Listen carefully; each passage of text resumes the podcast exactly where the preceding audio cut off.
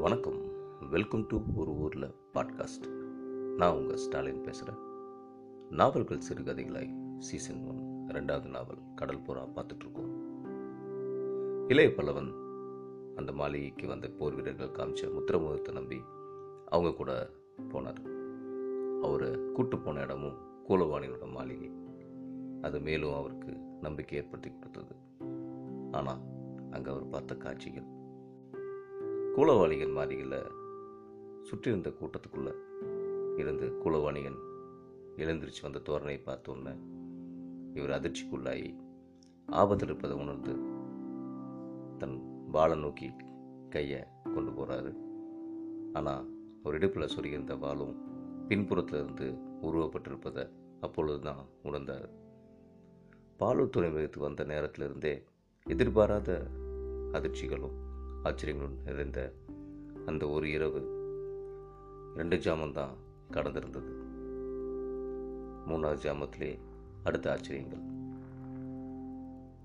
அதை மேலும் அதிகப்படுத்துகிற மாதிரி அவங்களுக்கு பின்னால் இருந்து ஒரு பெரிய சிரிப்பு சத்தம். அது யாருன்னு திரும்பி பார்த்த கருணார பல்லவன் மேலும் ஆச்சரியம் அடைஞ்சார் அதிர்ச்சி அடைஞ்சார். அங்கே நின்றுட்டு இருந்தது கலிங்கத்து மன்னன் பீமன்.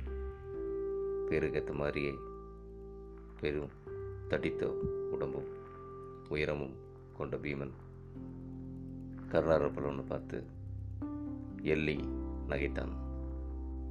ஓரளவு பயங்கரமாக தெரிந்த பீமனின் முகத்தில் பளிச்சிட்ட கண்கள் தன்னை ஊடுருவி பார்ப்பதை உணர்ந்த இளைய பல்லவன் கொஞ்சம் திடப்படுத்திக் கொள்ள பீமனிடம் திரும்பி கோலவாணியின் மாளிகையை சுற்றுமுற்றும் பார்க்குறாரு. அது கொஞ்சம் பெரிய மாளிகை தான் அரண்மனையை தோற்கடிக்கிற அளவுக்கு கொஞ்சம் பெரிய மாளிகை தான் அவங்க நின்றிருந்த கூடம் ஆயிரம் பேருக்கு ஒரே நேரத்தில் விருந்தளிக்கக்கூடிய அளவுக்கு பெரிய விசாலமாக இருந்தது. நிறைய வாணிபம் செய்யக்கூடிய பொருட்கள் அங்கே இருந்தது.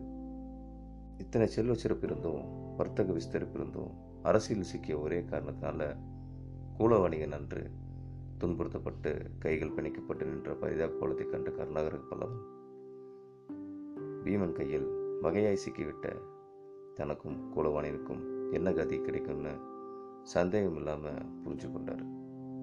மேற்கொண்டு நடப்பது நடக்கட்டும் அப்படின்னு பீமனை நோக்கி திரும்பி கலிங்கத்து மன்னரை நான் எதிர்பார்க்கவில்லை என்று சம்பாசனில் இறங்கினார் இளைய பல்லவன். தாங்கள் எதிர்பார்த்த சம்பவங்கள் பல நிகழ்ந்திருக்கின்றன இந்த இரவில். என்று பதிலுக்கு சொற்களை உதித்த பீமன் புன்முருளையும் உதித்தார் மன்னன் பதிலிருந்து இளையப்பழவனுக்கு ஒன்று தெளிவாக புரிஞ்சது. இளைய அங்கே வந்ததுலேருந்தே அத்தனை விஷயங்களும் கலிங்கத்து மன்னனுக்கு தெரிஞ்சிருக்கு. உண்மைதான். நள்ளிரவில் வணிகர் விடுதிக்கு மன்னர் வருவது நான் எதிர்பார்க்காத சம்பவம்தான். இத்தகைய விஷயம் கலிங்கத்தின் சம்பிரதாயம் இடம் கொடுக்கிறதா என்று பீமனை பார்த்து இளைய பல்லவன் கேட்கிறார். சம்பிரதாயம் இடமில்லைதான். ஆனால் வணிகர்கள் செய்யும் வாணிபத்தை பொறுத்தது. பீமன் செய்த போலி சிந்தனையும் அவன் கூறிய சொற்களின் பொருளும் புரிந்துதான் இருந்தது இளைப்பல்லவனுக்கு ஆனால் புரியாதது மாதிரி நீங்கள் சொல்றது புரியலையே. வாணிபத்தில் பலவிதம் உண்டு. பொருட்களில் செய்யும் வாணிபம் ஒரு வகை அரசியல் வாணிபம் மற்றொரு வகை. அரசியலை வாணிபத்திலும் வாணிபத்தில் அரசியலையும் கலப்பதால் பல தொல் என்று கூறிய பீமன் புன்முறுவல் செய்தார். ஏன் பதிலில்லை இளைய வணிகர்கள் அரசியலில் கலக்கும்போது மன்னரும் வாணிபத்தில் கலக்கத்தான் வேண்டியிருக்கிறது. அனாபாய சோழரின் இணைப்பிரியாத தோழரான இளைய பல்லவரின் சந்திப்பு எனக்கு கிடைத்திருப்பது பெரும் பலன் அல்லவா? என்று பீமன் சொல்லி முடிக்கிறார். என்னை சந்திக்க நீங்கள் எவ்வளோ முயற்சி எடுத்திருக்க வேண்டியதில்லை என்று கொஞ்சம் கோபத்தோடைய இளைப்பலவன் பதில் சொல்கிறார் நான் உங்களை பார்க்க தான் கலிங்கத்துக்கு வந்தேன். இத்தனை வீரர்களை அனுப்பி பவனி நடத்தாவிட்டாலும் தங்களை நாடி கண்டிப்பாய் வந்திருப்பேன். ஆமாம் ஆமாம் மறந்துவிட்டேன் என்றான் பீமன். எதை மறந்து விட்டீர்கள் பீமன் சொன்ன பதில் ஒரு வினாடி பேரதிர்ச்சி கொடுத்தாலும் அடுத்த வினாடி அந்த அதிர்ச்சி மறைந்தது இலை பல்லவிடமிருந்து ஆமாம் மறந்துவிட்டேன். வீர ராஜேந்திர சோழ தேவரிடமிருந்து நீங்கள் சமாதான ஓலை கொண்டு வந்திருப்பதை மறந்துவிட்டேன் என்று பீமனின் பதிலை கேட்டதும் அதிர்ச்சி அடைந்த இலை பல்லவன் இந்த விவரம் தான் சுங்க அதிகாரிக்கு தெரிஞ்சிருக்கேன்.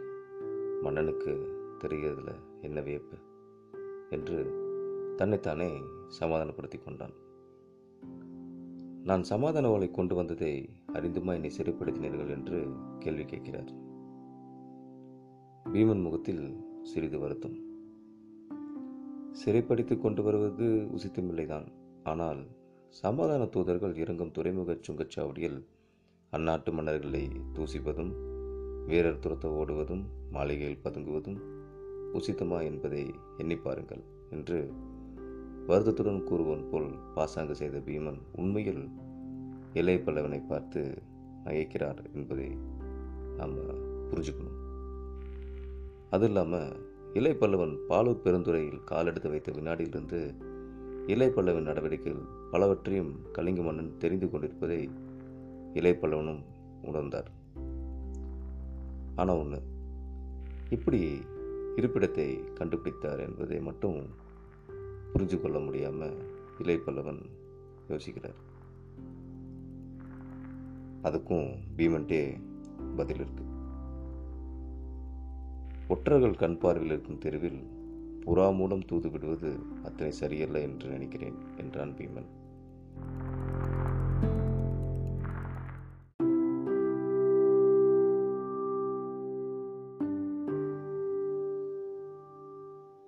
இதை கேட்டதும் சில வினாடிகள் ஸ்தம்பித்து நின்றான் இலை பல்லவன்.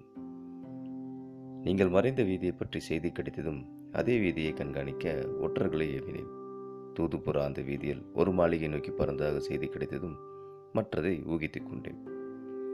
இதற்கு பிரமாத ஆராய்ச்சி தேவையில்லை இல்லை பல்லவரே. இனி என்ன செய்வதாக உத்தேசம்? என்று இலை பல்லவன் கேட்கிறார்.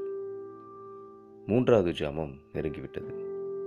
காலை வரை எந்த தண்டனையும் தங்களுக்கு தருவதாக இல்லை. நீதிமன்றத்தில் விசாரிக்காமல் தண்டனையிடும் வழக்கம் கலிங்கத்தில் கிடையாது. மன்னன் ஆணைப்படி கலிங்கத்தின் வீரர்கள் கூலவாணியனையும் இளைய பல்லவனையும் புறவெளியில் ஏற்றி சிறைச்சாலைக்கு அழைத்துச் சென்றார்கள் பாலூர் பெருந்துறையின் சிறைச்சாலை பெருவணிகர் வீதிக்கு இரண்டு வீதிகள் தள்ளி இருந்தபடியால் வெகு சீக்கிரம் அவர்கள் சிறைக்கு வந்தார்கள்.